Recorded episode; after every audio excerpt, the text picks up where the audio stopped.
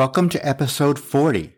Another week, another country, and another state were added. So this week, we tied with the highest number of listeners for the week. So thank you so very much. We're into the period of my focus on work and school.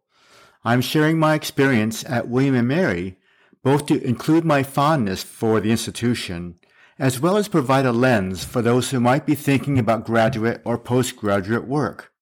I think sometimes it sounds daunting, and yet it is.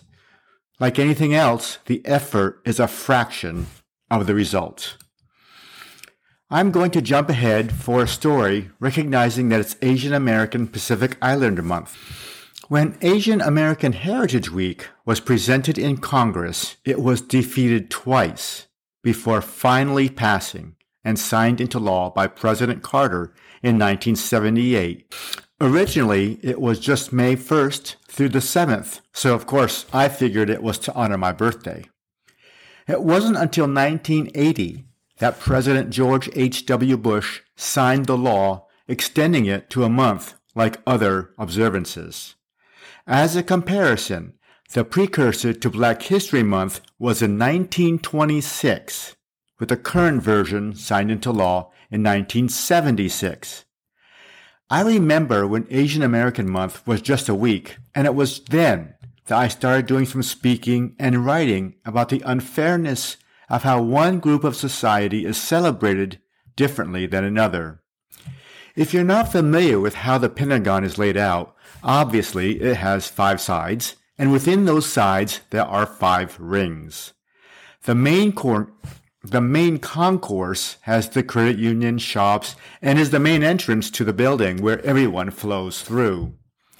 For Black History Month, there are several displays throughout the concourse, up the ramp, as well as on the outer rings of the two next additional floors. For Asian American Pacific Islander Month, there was a very tiny display on an inner ring on the fourth floor. And that was it. I was outraged. I decided I had to do something.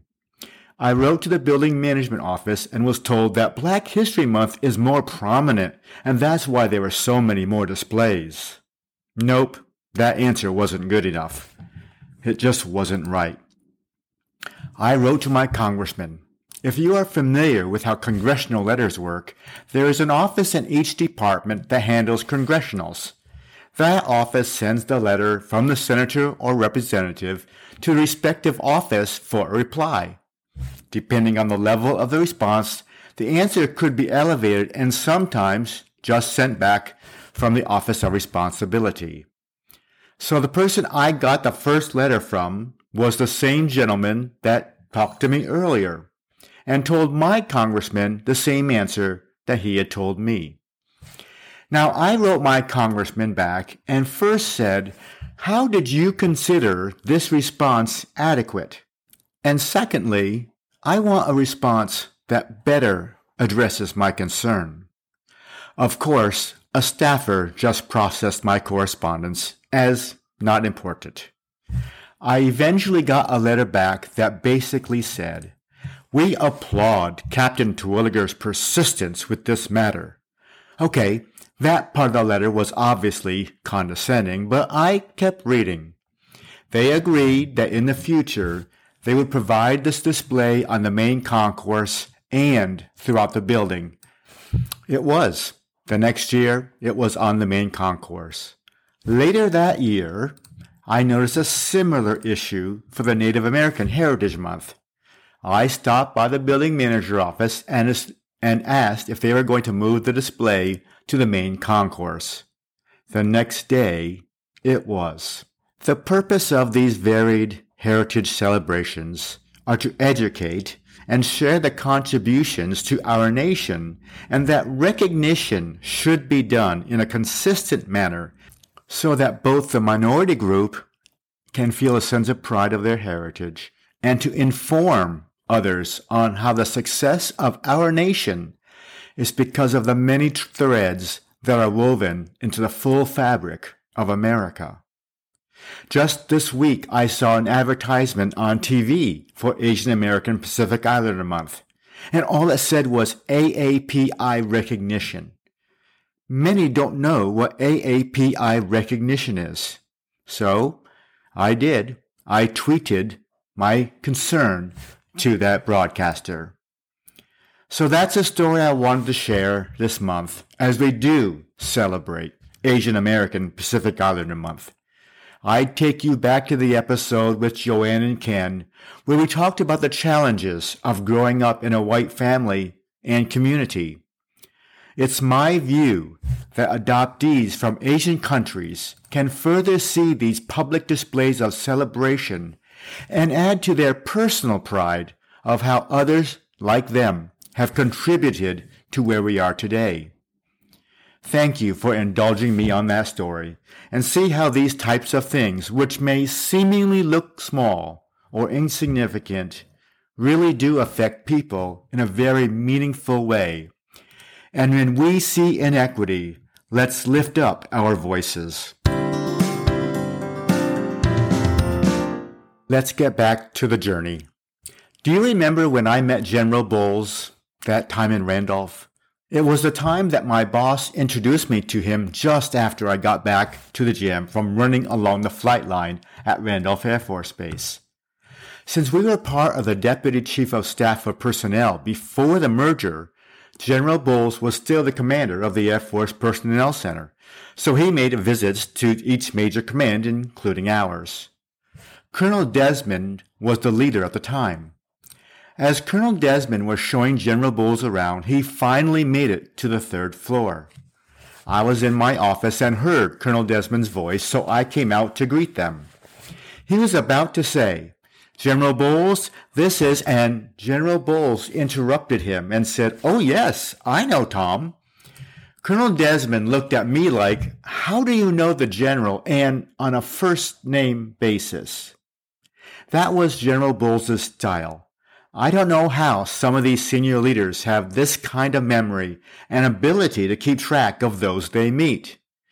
Not only did he remember me, he went on to say, after Randolph, you went to Korea, and then you must have gone to another assignment before coming to TAC. What? He even knew my full background of where I've been? I said, Oh no, General. I came here from Osan because I did a consecutive overseas tour with Colonel Clopas. It's an incredible talent. I guess that's why I never became a general. Yeah, that's the reason.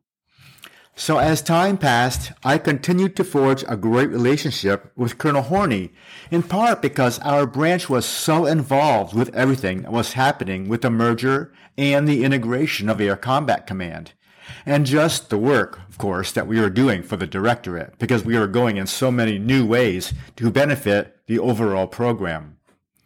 There was the need for a staff visit to a base in the Carolinas, and I think it was Seymour Johnson.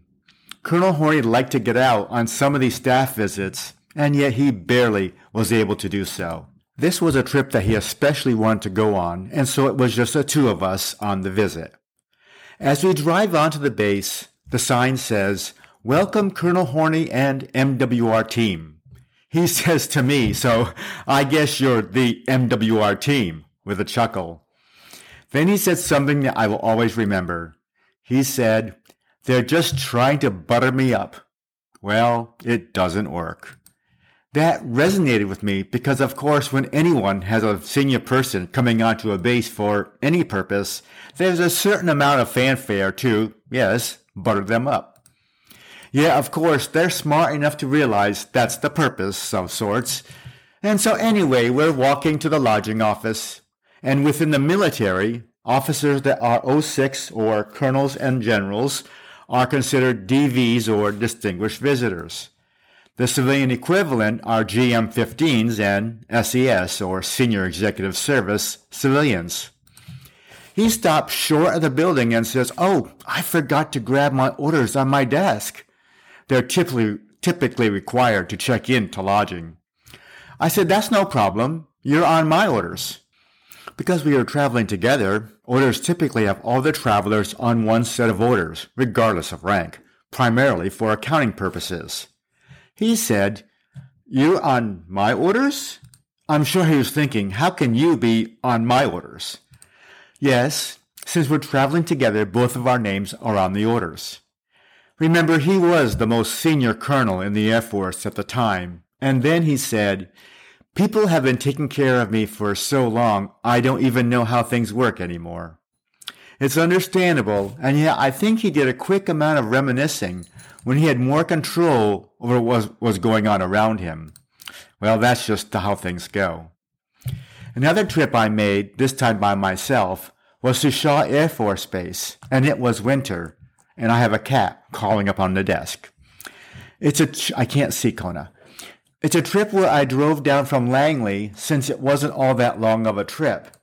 So I'm moving along, and as I get partway down, there's a storm with snow and mostly freezing rain. The roads were very slick.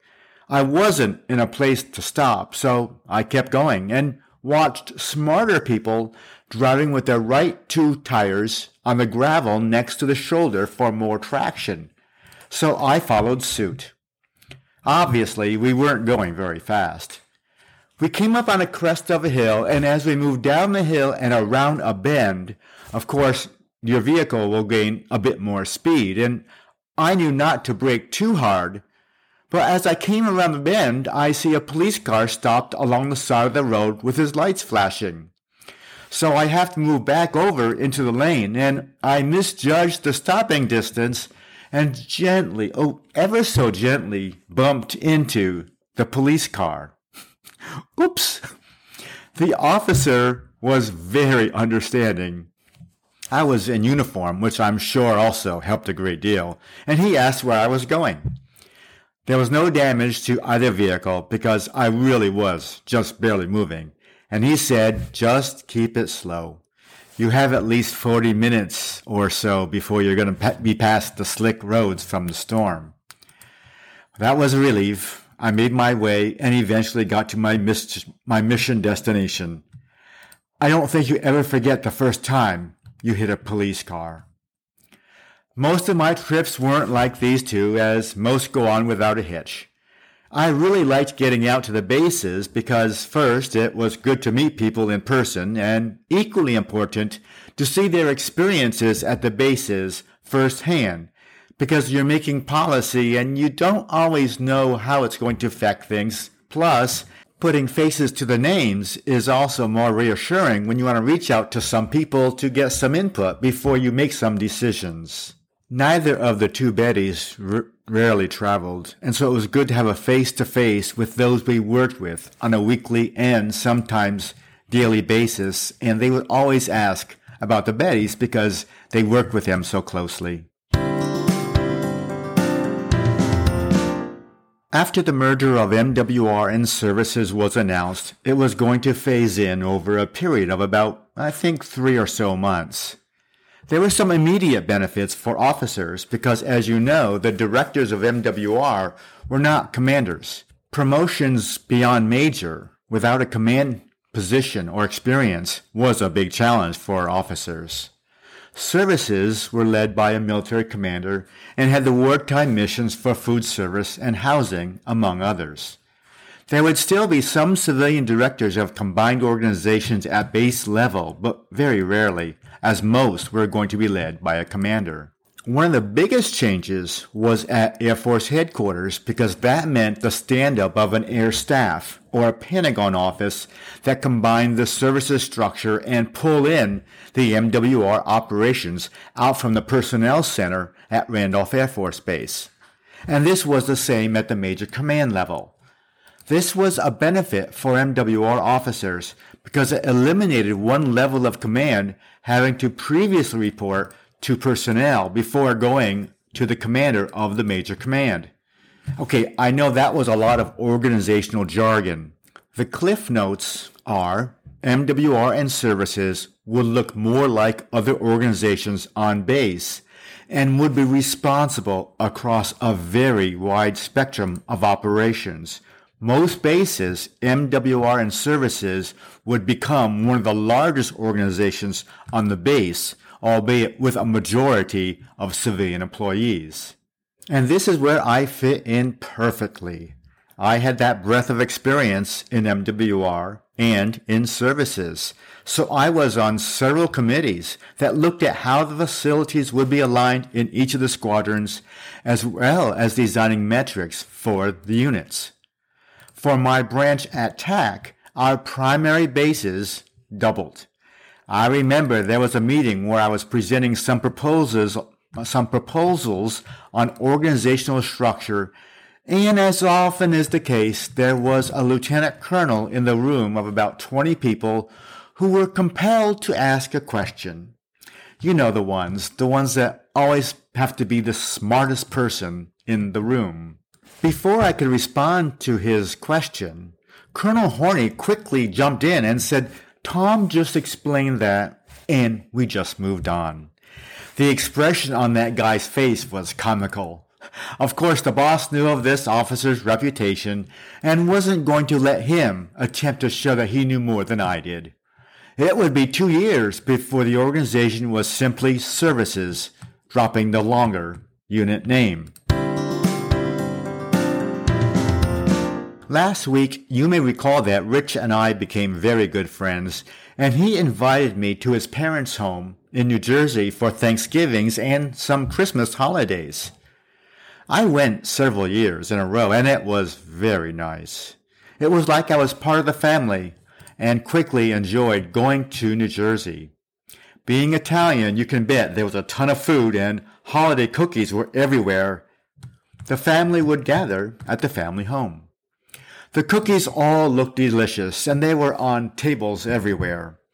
There was a flat type cookie that looked like a snowflake. It looked really nice. I took a bite and went, oh my, what is that flavor? It was more of a surprise, kind of like that red bean filled donut in Korea. I asked Rich what that cookie was. Oh, he said, that's one of my favorites. It's a pizzelle a pizzelle?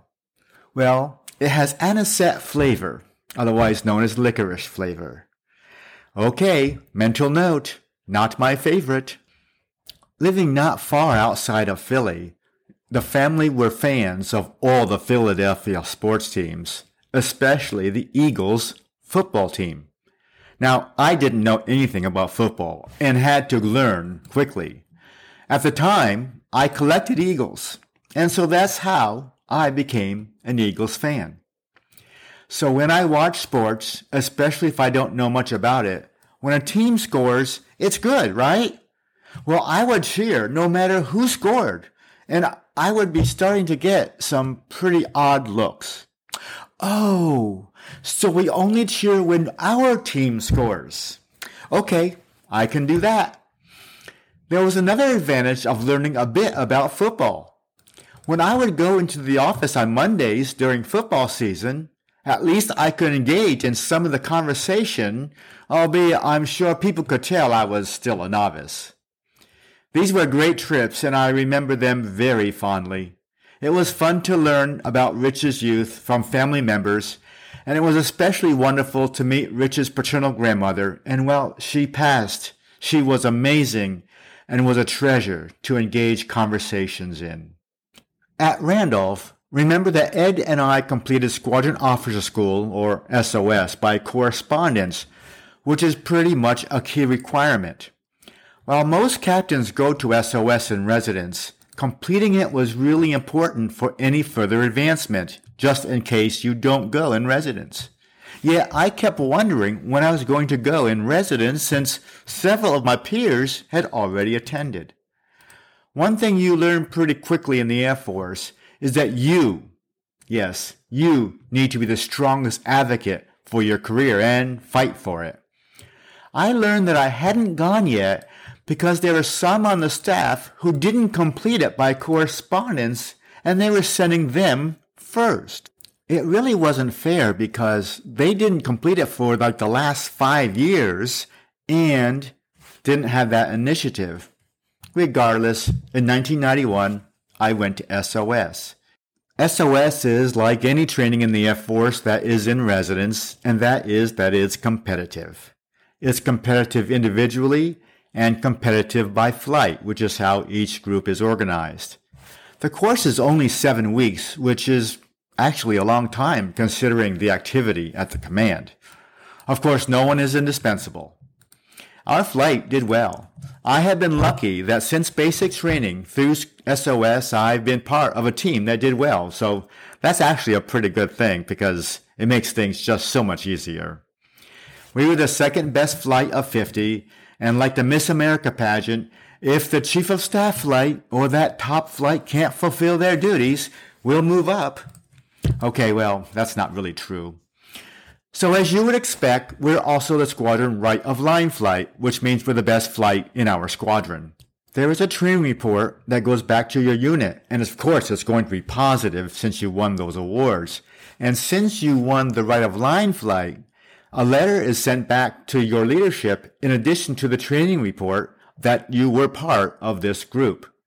In hindsight, while there are individual awards as well, the real focus of SOS is to emphasize that everyone is part of a team, and when one succeeds, you all succeed.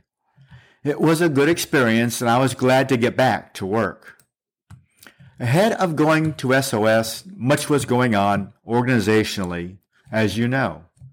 In addition to all of that, Desert Storm was also launched in August of 1990 after Iraq invaded Kuwait.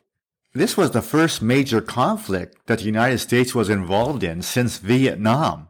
And as a combatant command, we were very active with coordination among bases.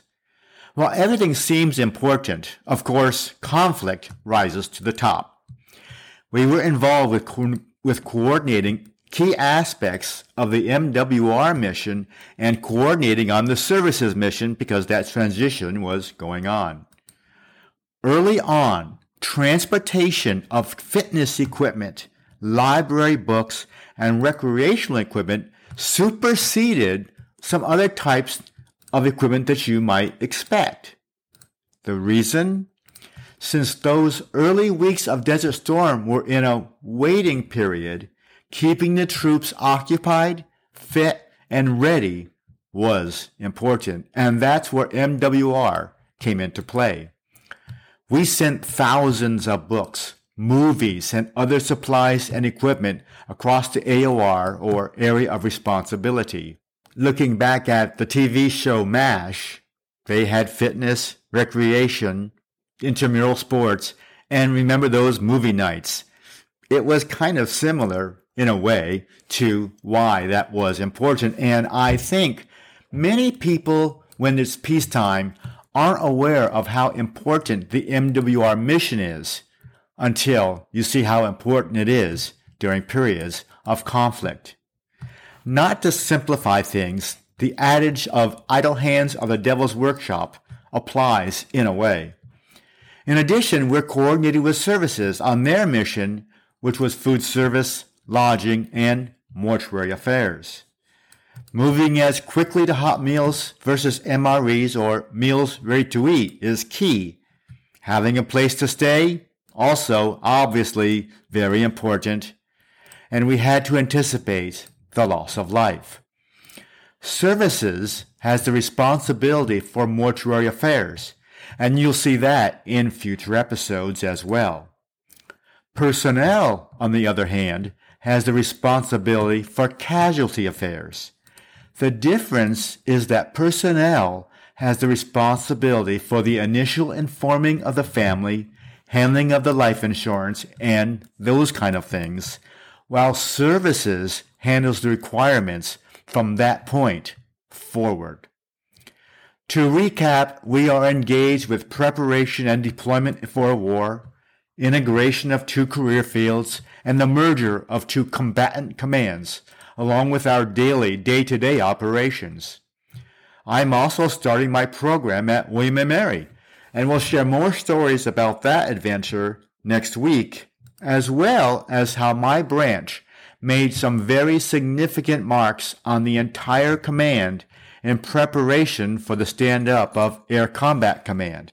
Still pretty junior, there are also some new challenges of being a supervisor. I had some lessons learned early on that were important for me later on, and I'm glad I was able to learn them earlier in my career. Have a great week, and thank you again for listening and sharing the podcast.